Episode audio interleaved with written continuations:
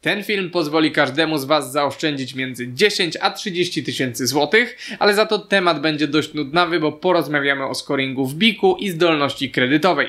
Sami ocencie, czy parę minut nudy jest tego warte. No tak na poważnie to postaram się, żeby nie było aż takie nudne. BIK, czyli Biuro Informacji Kredytowej, to instytucja, która ocenia naszą wiarygodność kredytową, przyznając nam punkty nazywane scoringiem. Ta ocena jest podstawową informacją braną pod uwagę przez banki, kiedy ubiegamy się o jakikolwiek kredyt. Ważne jest to, że tematem należy się zainteresować jeszcze na długo, zanim będziemy się ubiegać o dodatkowe środki. Dlaczego to takie ważne?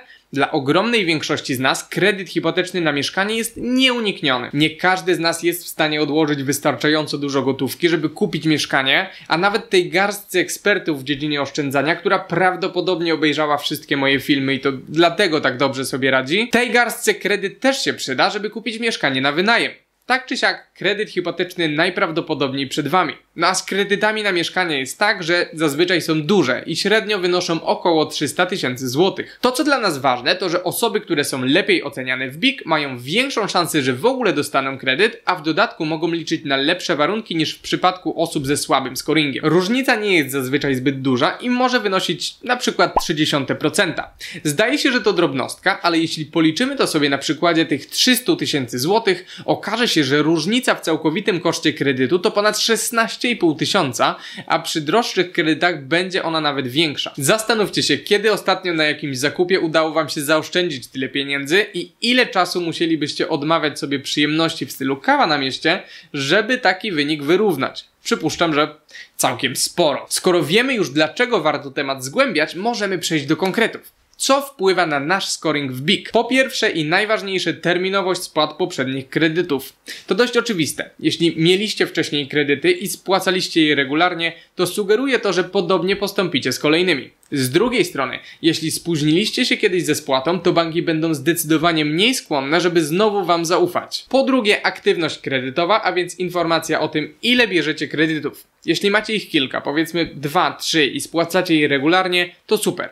Jeśli jednak weźmiecie dużo kredytów w krótkim czasie, to BIG odbierze to jako ryzykowne zachowanie i obniży Wasz scoring. Punkt trzeci to zostawienie łapki w górę dla YouTube'owego algorytmu. A nie, przepraszam. Punkt trzeci to wykorzystanie limitów kredytowych i jest tylko nieco mniej istotny. Ludzie często o nim zapominają, na przykład próbując poprawić swoją wiarygodność kredytową, używając karty kredytowej czy limitu na rachunku trochę za bardzo. Pokazanie, że umiemy sobie poradzić z kredytem jest bardzo ważne, ale trzeba pamiętać, żeby nie wykorzystywać całego limitu. Nie udało mi się znaleźć dokładnej informacji odnośnie tego, jaki procent jest bezpieczny, a przy jakim oberwie nasz scoring, ale myślę, że można bezpiecznie powiedzieć, że jeśli nie przekroczycie połowy limitu, to nic wam nie grozi. Dla przykładu, mając kartę kredytową o limicie 6000, starałbym się zawsze wykorzystać mniej niż 3000. Punkt czwarty, ubieganie się o kredyt. Chociaż jest najmniej istotny, to jednak nadal nie bez znaczenia. Jeśli w krótkim czasie będziemy się ubiegać o kilka kredytów w różnych miejscach, to może to wyglądać trochę tak, jakby kolejne banki odrzucały nasze wnioski i wpłynie to negatywnie na naszą ocenę w BIK-u. Warto jednak pamiętać, że obliczając nasz scoring, BIK korzysta ze skomplikowanego algorytmu, który bierze pod uwagę nie tylko naszą indywidualną sytuację. Zamiast tego, na jej bazie określa grupę innych klientów spłacających kredyty, do których jesteśmy podobni. Z tego względu nasza ocena punktowa w BIK zależy nie tylko od tego, jak my spłacaliśmy w przeszłości swoje kredyty, ale również od tego, jak spłacaliśmy spłacali zobowiązania inni klienci podobni do nas pod względem profilu kredytowego. Analogiczna sytuacja ma miejsce w przypadku ubezpieczeń samochodów. Młodzi, świeżo upieczeni kierowcy płacą więcej, nawet jeśli jeżdżą bardzo spokojnie, bezpiecznie i dobrze. Dzieje się tak, ponieważ są w grupie osób o podwyższonym prawdopodobieństwie spowodowania wypadku. Wiemy, co wpływa na scoring, a teraz przechodząc do najważniejszej części, co możemy zrobić, aby nasza ocena w biku była jak najlepsza. Krok pierwszy to skorzystaj z produktu kredytowego. Możemy mieć trzy rodzaje historii kredytowej: dobrą, złą albo żadną. Co ciekawe, z punktu widzenia banku ta ostatnia wcale nie jest lepsza niż zła historia. Z tego powodu, jeśli nigdy nie braliście kredytów, koniecznie powinniście to zrobić i to tak szybko jak to możliwe. No chyba, że nie nauczyliście się jeszcze odpowiedzialności finansowej, bo kredyty w nieodpowiednich rękach są bardzo groźne i tak ogólnie nie jest jakąś fatalną radą powiedzenie, że lepiej ich unikać. Jeśli jednak chcecie mieć dobrą wiarygodność, nie ma rady. Musicie dać się poznać jako odpowiedzialny kredytobiorca. Najlepiej, jeśli będziemy mieć więcej niż jedno zobowiązanie, ale co za dużo to niezdrowo i raczej zatrzymałbym się na trzecim. Co to może być? U mnie jest to karta kredytowa, debet na koncie osobistym oraz zakup na raty 0%. Te opcje są najlepsze, ponieważ mogą być bezpłatne. No, może poza tym debetem, ale z niego akurat nie korzystam. Pomógł mi jedynie dostać kartę kredytową. Inne dobre opcje to dwie karty kredytowe w dwóch różnych bankach karta kredytowa i debet, albo kredytówka i raty. Pamiętajcie jednak, żeby wszystkie zobowiązania spłacać w całości i w terminie. Jeśli nie będziecie tego robić, zamiast zbudować dobrą historię, zbudujecie złom, a umówmy się, że nie po to nagrywam ten filmik. Drugi krok to wyraź zgodę na przetwarzanie przez BIG informacji o Twoich kredytach. System działa tak, że jeśli spóźnimy się z płatnością rat ponad 60 dni, to przez najbliższe 5 lat będzie to widoczne bez względu na to, czy wyrazimy na to zgodę, czy nie. Podobnie widoczne będą wszystkie nasze kredyty, które aktualnie spłacamy. Sprawa jest nieco inna, kiedy wszystko idzie dobrze.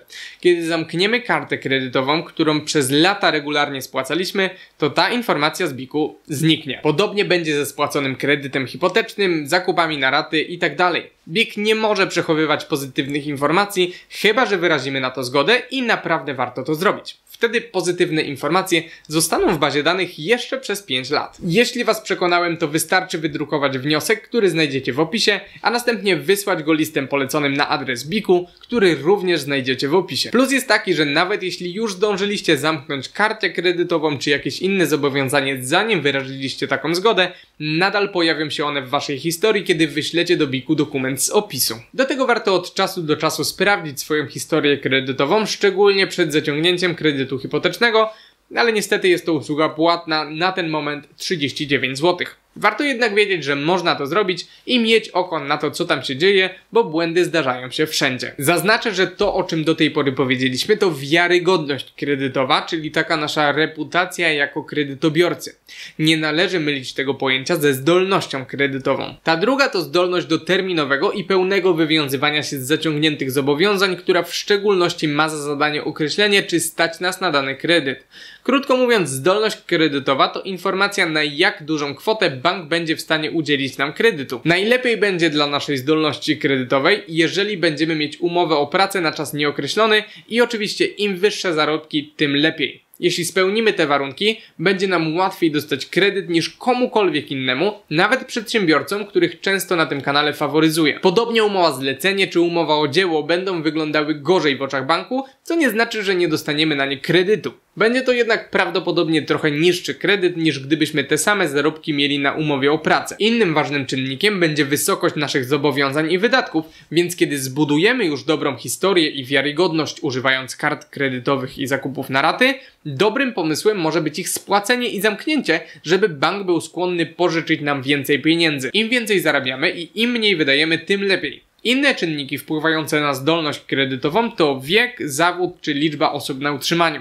Ważną kwestią jest też to, że każdy bank będzie liczył zdolność kredytową po swojemu i czasem może się okazać, że w jednym banku jej nie mamy, ale inny z chęcią pożyczy nam swoje pieniądze. Z tego powodu kredyt hipoteczny zawsze warto planować z doradcą kredytowym. Szybko pomoże nam on oszacować zdolność kredytową w różnych bankach, a także wskaże, które z nich będą najbardziej opłacalne w naszej sytuacji. Nie idziemy natomiast do okienka w swoim żeby zapytać o kredyt. Tak z reguły robią osoby, które nie wiedzą jak to zorganizować poprawnie. Jeśli potrzebujecie kontaktu do dobrego doradcy kredytowego, to napiszcie w komentarzu. Jeśli chcecie poprawić swoją szansę na tani kredyt, to najlepsze co możecie zrobić już teraz, to zainteresowanie się tematem karty kredytowej, a o tym jak ona działa dowiecie się z tego filmu.